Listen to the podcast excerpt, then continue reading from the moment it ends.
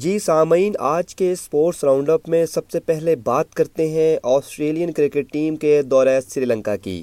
سری لنکا میں کشیدہ حالات کے باعث آسٹریلین کرکٹ ٹیم کا دورہ سری لنکا، خدشات کا شکار ہو گیا ہے۔ کرکٹ آسٹریلیا کے مطابق حکومتی ہدایات پر سری لنکا میں تیزی سے بدلتی صورتحال کا جائزہ لے رہے ہیں اور متعلقہ حکام کے ساتھ مسلسل رابطے میں ہیں۔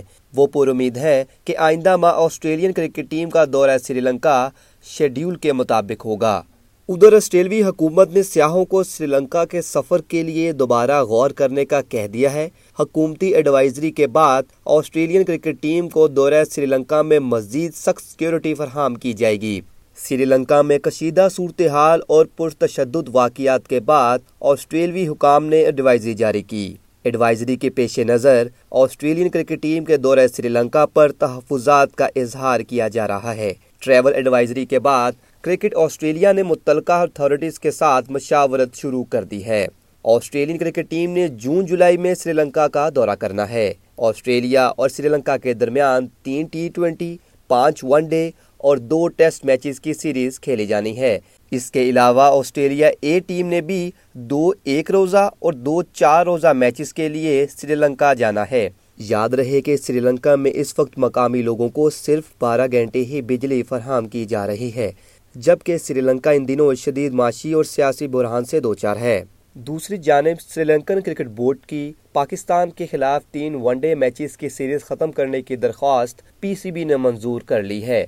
آسٹریلیا کے بعد اب پاکستان کرکٹ ٹیم صرف دو ٹیسٹ میچز کے لیے سری لنکا جائے گی۔ پاکستان کرکٹ بورڈ کے ترجمان کا دورہ سری لنکا کے حوالے سے کیا کہنا تھا، آئیے آپ کو سناتے ہیں۔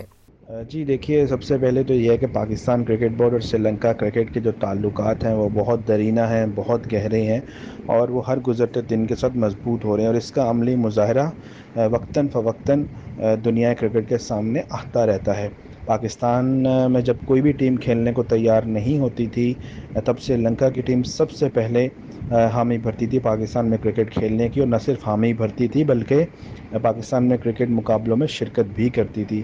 اگر بات کی جائے پاکستان میں ٹیسٹ کرکٹ کی مکمل واپسی کی، تو بھی سری لنکا کرکٹ بورڈ نے سب سے پہلے اپنی ٹیم پاکستان بھیجی۔ اس سے پہلے ون ڈے اور ٹی ٹوینٹی کرکٹ میں بھی سری لنکا کرکٹ نے ہمیشہ پاکستان نے اپنی ٹیم کے ساتھ جو پاکستان ٹیم بھیجنے کا جب بھی وعدہ کیا، اسے پورا کیا ہے۔ اور اسی طرح پاکستان نے اپنی گزشتہ ڈیڑھ سال پہلے پاکستان نے اپنی جو جونیئر ٹیم تھی، وہ سری لنکا بھیجی تھی، حالانکہ تب بھی جو وہ حالات کے اوپر کافی بات ہو رہی تھی، لیکن تب بھی پاکستان کرکٹ بورڈ کا موقف واضح تھا کہ میزبان بورڈ جو بھی جو ہے وہ اپنا سیریز کے حوالے سے فیصلہ کرے گا، پاکستان اسے قبول کرے گا۔ تو پاکستان ابھی جیسے بھی وہاں پہ حالات ہیں اس کے بارے میں ہمیں معلومات ضرور ہے، لیکن ہم نے کوئی سیریز کھیلنے سے یا کسی بھی میچ کھیلنے سے انکار نہیں کریں گے۔ یہ فیصلہ میزبان بورڈ نے کرنا ہے کہ ان کو سیریز کا انعقاد سری لنکا کے اندر ہی کرنا ہے، یا کسی آف شور کنٹری یعنی کہ کسی تیسرے ملک میں وہ سیریز کھیلنا چاہتے ہیں۔ یا سیریز کھیلنا چاہتے ہیں یا نہیں یہ تو یہ تمام فیصلے پاکستان کرکٹ بورڈ نے سری لنکا کرکٹ کو اس کا سواب دی دی، حق دیا ہے اور جس طرح ہمیشہ سری لنکا نے پاکستان کو دیا۔ تو ایک بات بالکل واضح ہے کہ پاکستان کے، پاکستان کرکٹ بورڈ کے، سری لنکا کرکٹ کے ساتھ تعلقات اس اس حد تک مضبوط ہیں اور مزید مضبوط تر ہوتے چلے جا رہے ہیں کہ جو بھی فیصلہ دونوں بورڈ میں سے کوئی بھی کسی وقت بھی کرتا ہے، وہ ایک دوسرے کو سپورٹ کے لیے مکمل تیار رہتے ہیں۔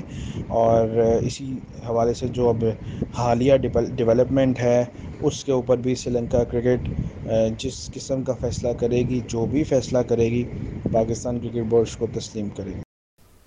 جی سامعین، آج کی دوسری اور اہم خبر یہ ہے کہ آسٹریلیا کو مینز رگبی ورلڈ کپ دو ہزار ستائیس اور وومن رگبی ورلڈ کپ دو ہزار انتیس کی میزبانی مل گئی ہے اور میزبانی ملنے پر پورے ملک میں خوشی کی لہر ہے۔ ورلڈ رگبی کونسل نے آسٹریلیا کو دو ورلڈ کپ کی میزبانی ملنے کی تصدیق کی ہے۔ مینز رگبی ورلڈ کپ دو ہزار ستائیس کی ہوسٹنگ کے بعد آسٹریلیا تین بار میگا ایونٹ کی میزبانی کرنے والا پہلا ملک بن جائے گا۔ اس سے قبل آسٹریلیا انیس سو ستاسی اور دو ہزار تین میں رگبی ورلڈ کپ کی میزبانی کر چکا ہے۔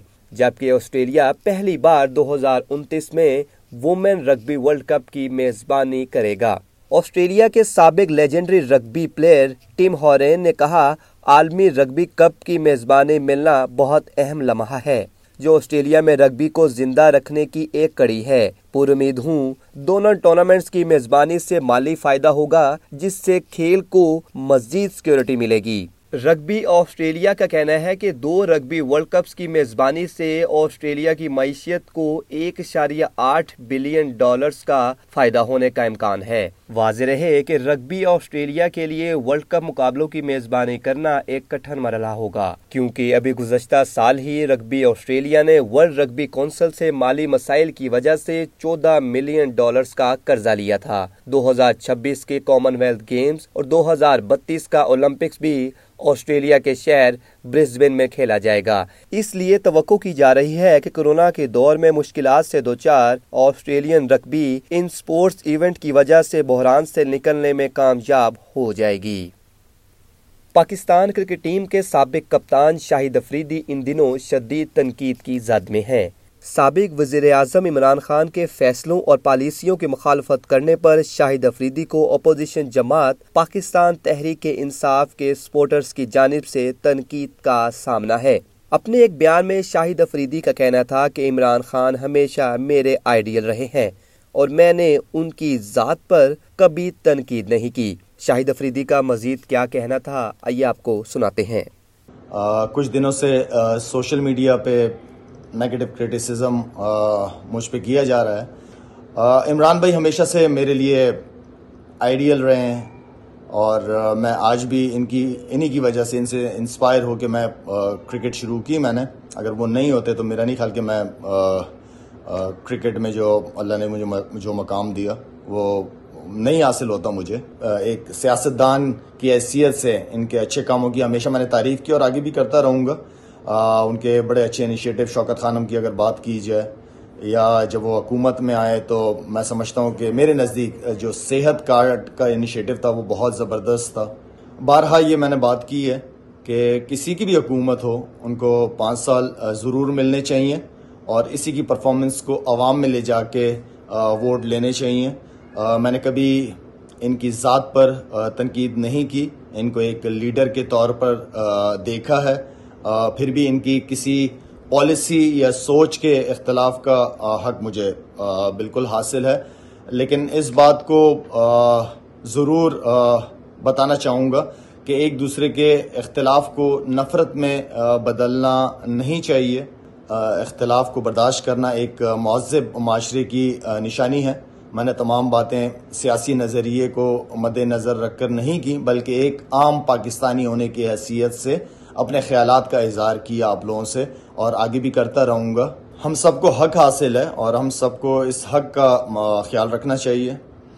شباز شریف کو وزیر اعظم بننے پہ میں نے مبارکباد دی۔ مجھے پتہ تھا کہ کافی کرٹیسائز کرٹیسزم آئے گا میرے اوپر۔ اس کے پیچھے کوئی سیاسی یا ذاتی مفاد شامل نہیں ہیں ہمارے ملک کا جو بھی سربراہ ہو، ہمارے لیے قابل احترام ہے اور وہ پوری دنیا میں ہمارے ملک کی نمائندگی کرتا ہے۔ تو اگر ہم اپنے ملک کی عزت بنانا چاہتے ہیں، تو ہمیں اپنے تمام حکمران جس وقت بھی وہ حکومت میں آتے ہیں، ان سب کی عزت کرنی چاہیے تاکہ دنیا ان کی عزت کرے۔